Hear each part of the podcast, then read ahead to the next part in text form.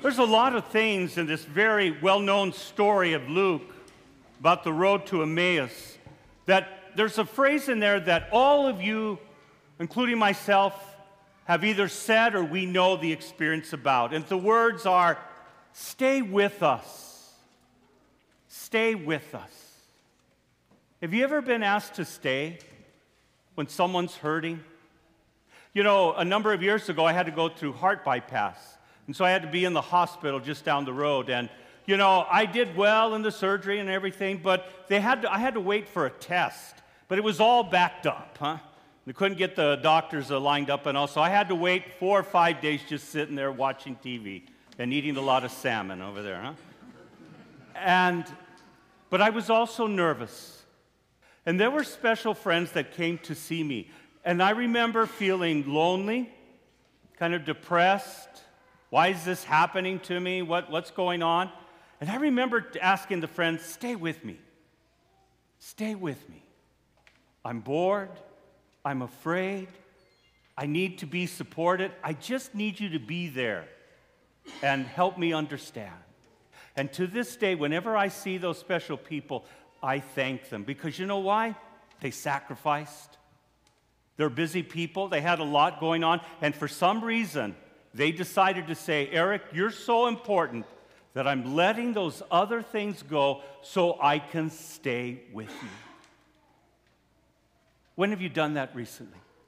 When have you been there for someone that's inconvenient, that's a sacrifice, that you're just loaded all the way up to the head, top of your head, going, God, how can I do this? And yet you choose to say, This person, this group, this family so important that I'm willing to stay with them. And all you offer is presence, not answers, not a lecture, not preaching, just being with them.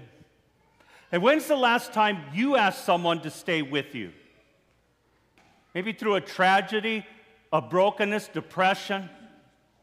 Maybe you've asked someone, stay with me, be with me. In today's gospel, the disciples, not only these two on the road to Emmaus, but other disciples are so depressed, so downcast, so sad. How could we believe in this guy that says he's a savior? What a failure. And what do we do with our lives now? What do we, what do, we do? And something prevented them, we don't know what it is, that prevented these two particular disciples to not recognize this stranger as Jesus. Sometimes we do not recognize God's presence in our brokenness and sadness because sometimes we focus on our grief so much and our sadness that we become blind. Sometimes we become so negative in dealing with our problems and our challenges that come to everyone in life that we become so negative that there's just no way to recognize God. I'm stuck in bed. I'm stuck in the hospital. This is a long term illness. How can God allow this to happen? Those are real questions. And that's probably what allowed those two disciples not to see Jesus their fear, the failure, the sadness.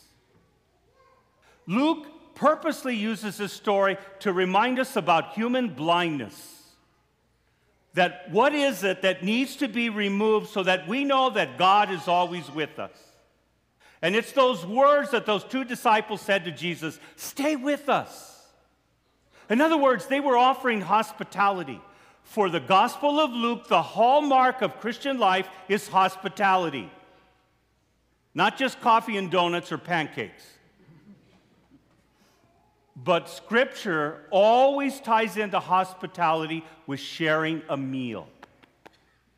A meal. That's what does it.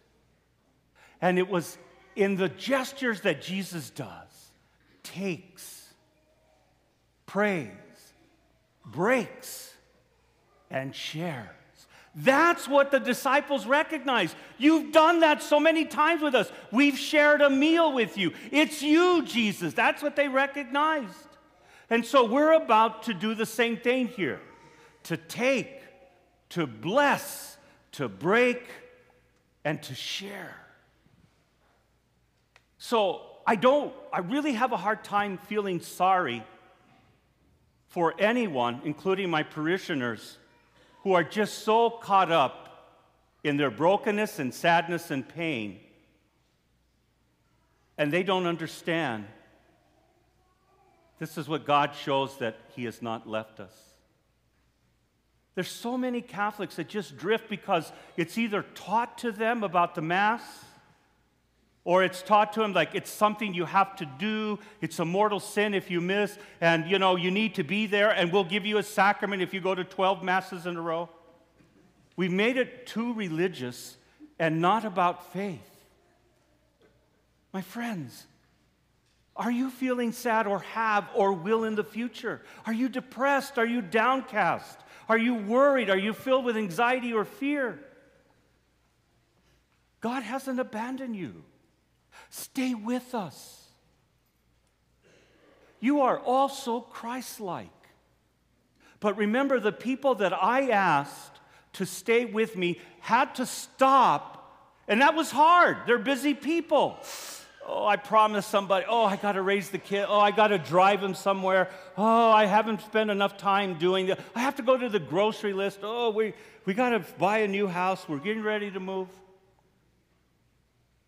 And yet these people were Eucharist to me. Eric, I'm going to be inconvenienced, I'm going to sacrifice, and I'm going to stay with you. So, some of you are going to not come to Mass next week. And don't hear this as a lecture of getting to Mass. This is to remove the blindness that Luke talks about. There's no reason for you or me to feel so abandoned and absent with God. Can we be angry with Him? Can we not feel His presence? Yes, that happens to everyone.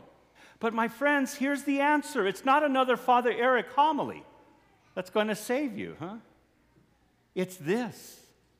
And some of you are going to be so blind when you come up for communion today. When I break the bread, some of you are going, Is he done yet? You know what? I won't be here next week or the week after. Or Mass really isn't that important. And you know, that's what you're living. So if you ever need to make an appointment with me, you already know the answer. Here. It was in the breaking of the bread that the two disciples recounted how Jesus was made known to them in their sadness by the breaking of the bread. Stay with me. Stay with me. Stay with